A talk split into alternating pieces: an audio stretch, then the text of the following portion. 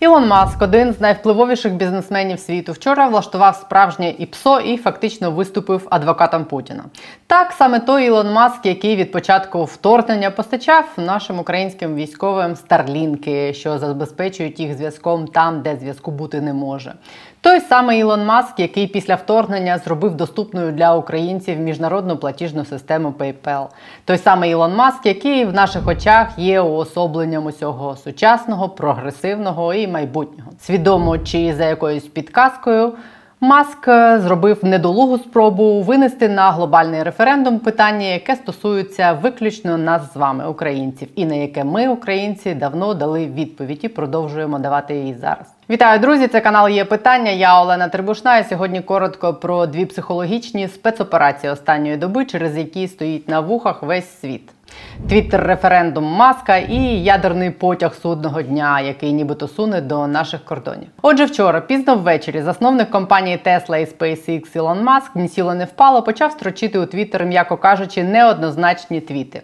Він запропонував користувачам соцмереж проголосувати так чи ні за наступний варіант, так би мовити, вирішення українського питання. Провести вибори в анексованих Росією регіонах під наглядом ООН, і Росія йде, якщо на це буде воля народу. Крим формально входить до складу Росії, як це було до 83-го року, до помилки Хрущова. Це я цитую маска. Криму гарантується водопостачання, і Україна залишається нейтральною країною.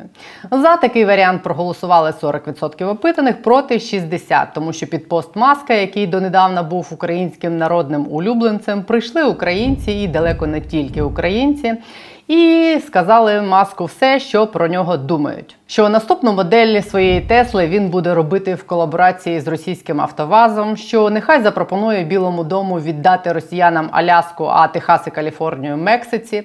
Не стримувалися у словах і виразах не лише пересічні читачі Твіттеру. В жорсткій формі почали відповідати маску політики і різні відомі персони. Посол України в Німеччині Андрій Мельник одним з перших написав маску Відвали. Це моя дуже дипломатична відповідь. Мер Києва Віталій Клічко підписав Ілон. Досить шастать. Американський конгресмен Адам Кінзінгер, який пролобіював навчання для українських пілотів на F-16, написав Маск. Раз вже ти вирішив коментувати перемовини по Україні, то я, конгресмен, займусь, мабуть, виробництвом автомобілів. Старший радник американського конгресу Пол Масаро висунув під постом маска зустрічну пропозицію: Україна звільняє всю свою суверенну територію, а Росію деколонізують, демілітаризують та позбавляють ядерної зброї.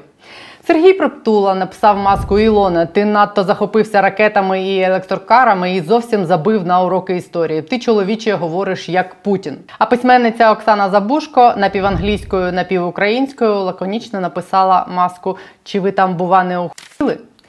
Після шквалу подібних коментарів Маск не зупинився, а продовжив запитувати. Чи має право народ Донбаса і Крима на самоопределення? І почав пояснювати, що він, як і раніше, підтримує Україну, але в Росії втричі більше населення, і українці її нібито не зможуть перемогти. Що він не хоче, щоб загинули мільйони людей, і окремо написав, що наслідком війни може стати війна ядер. Врешті-решт, в переписку під постами Маска включився Зеленський.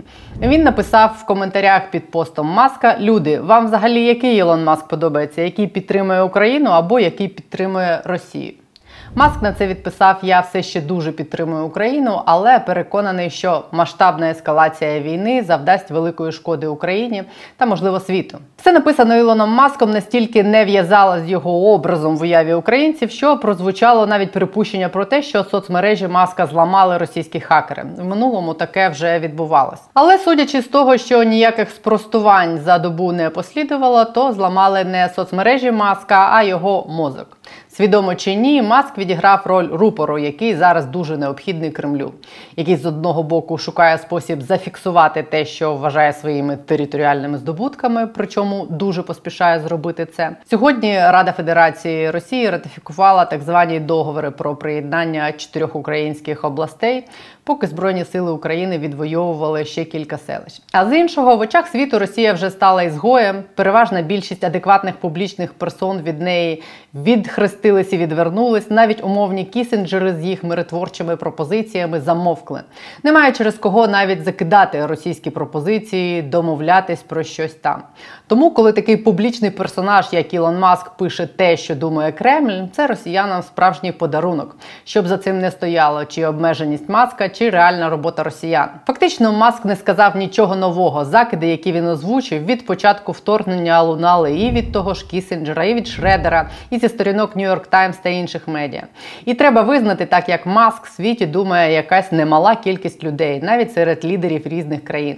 Але зараз точно не та ситуація, коли такі твіти маска чи приховані бажання будь-яких світових лідерів мають значення. Переговорні позиції диктують Збройні сили України, які вже місяць женуть росіян з української території.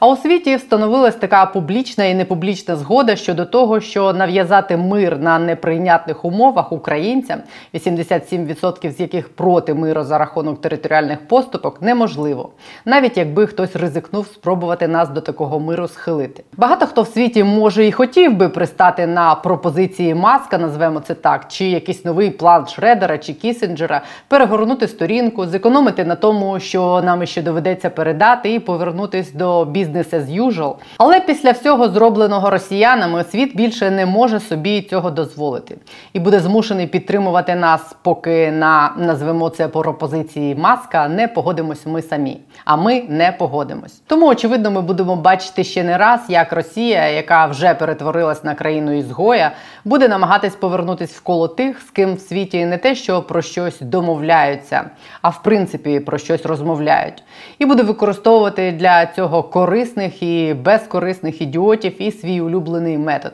вкиди, залякування і шантаж. Один з коментарів під постами маска належить міністру оборони Литви Арвідасу Анушаускасу. Він якраз пише про те, що маск став жертвою російської пропаганди, і за допомогою тез, подібних тим, що озвучив маск, Кремль навмисно нагнітає ядерну напругу, намагаючись посіяти страх, і маск на це повівся. Після того, як Путін помахав деякими прапорами щодо ядерної зброї, у західних змі почали циркулювати дезінформація про якісь там конвої з ядерною зброєю. Пише міністр оборони Литви. Цього не відбувається, але ядерна температура, викликана Кремлем, приносить дивіденти страху. Першим на це попався Ілон Маск. Дійсно, вже пару днів в соцмережах і в західній пресі, відповідно в нашій, з'являються тексти про те, що Путін нібито збирається продемонструвати, що він готовий виконати свою обіцянку і погрозу і застосувати зброю масового знищення в Україні. Британські газети Time і The Daily Mail написали, що росіяни збираються провести ядерне випробування на кордонах України, і що в напрямку України нібито рухається потяг секретної ядерної дивізії. Ілюстрували вони це ось таким от відео. Одночасно італійське видання La Repubblica написало, що НАТО нібито попередила своїх союзників про маневри російського підводного човна Білград і про можливість того, що Росія збирається випробувати в Чорному морі торпеду Посейдон, яку називають боєголовками судного дня. При цьому британці посилались на російський пропагандистський телеграм-канал, з якого вони власне і взяли те відео. І тут цілком очевидно, в чиїх інтересах російські пропагандисти сіють паніку і розганяють таку от інфу. Інформацію італійських журналістів про те, що НАТО нібито попередило своїх членів альянсу про плани росіян випробувати ядерні ракети з підводного човна, теж згодом спростували. Але ефект від таких публікацій приблизно той самий, що і від твітів маска. Вони мають психологічно тиснути на світ, на нас, щоб змусити нас під страхом ядерної війни скласти зброю. І що далі будуть просуватись Збройні Сили України, то більше буде ось таких от повідомлень. Тому що поки що зупинити просування ЗСУ, які звільняють щойно приєднані Путіним території, Росія не може ніяк. Після так званого приєднання 30 вересня ЗСУ звільнили вже кілька десятків населених пунктів, сотні квадратних кілометрів нашої української території. Ще далі просунулись на схід на Харківщині. Лише сьогодні там звільнили селище Богославка та Борівська Андріївка. І так само глибоко просунулись в бік Херсона на півдні. На Херсонщині сьогодні звільнили одних з ключових пунктів Давидів Брід. Як підняли наш прапор над селом Давидів Брід, показав нардеп Роман Лозинський, який воює на південній ділянці фронту. Слава Україні! Слава морській піхоті! Сьогодні, 4 жовтня 2022 року, Давидів Брід звільнений від орків силами 35-ї окремої Україні. Бригади морської піхоти, батальйон морської піхоти. Урочисто вішаємо жовто-блакитний стяг над Давидовим Бродом. Слава Україні! Очевидно, що для Путіна є величезною проблемою те, що він не здатний не те, що контролювати, а навіть втримати території, які він оголосив Росією. Очевидно, що це підштовхує його рухатись в зловісному напрямку, і всі ці спроби шантажувати світ ядерними потягами і човнами це прояв саме цього. Але з кожним новим кроком, який зараз робить Путін, він заганяє себе ще далі в кут. І в якийсь момент він очевидно відчує, що з цього кута він може вибратись тільки за допомогою ядерної зброї. Але вибратись звідти він зможе лише в морг, вже навіть не в мавзолей. Не знаю, чи усвідомлює це сам Путін, але з огляду на те, як прискорились і розвиваються події, це вже не важливо, усвідомлює він чи ні. Так виходить, що ми усі зараз є пасажирами двох потягів, які несуться назустріч один одному по колії. З одного боку безумний Путін з його ядерними потягами і підводними човнами, а з іншого боку, ми і усі, хто нас підтримує. І що більше прискорюються події, то швидше божевільний потяг під назвою Росія влупиться в стіну. На тому і стоїмо. Побачимось.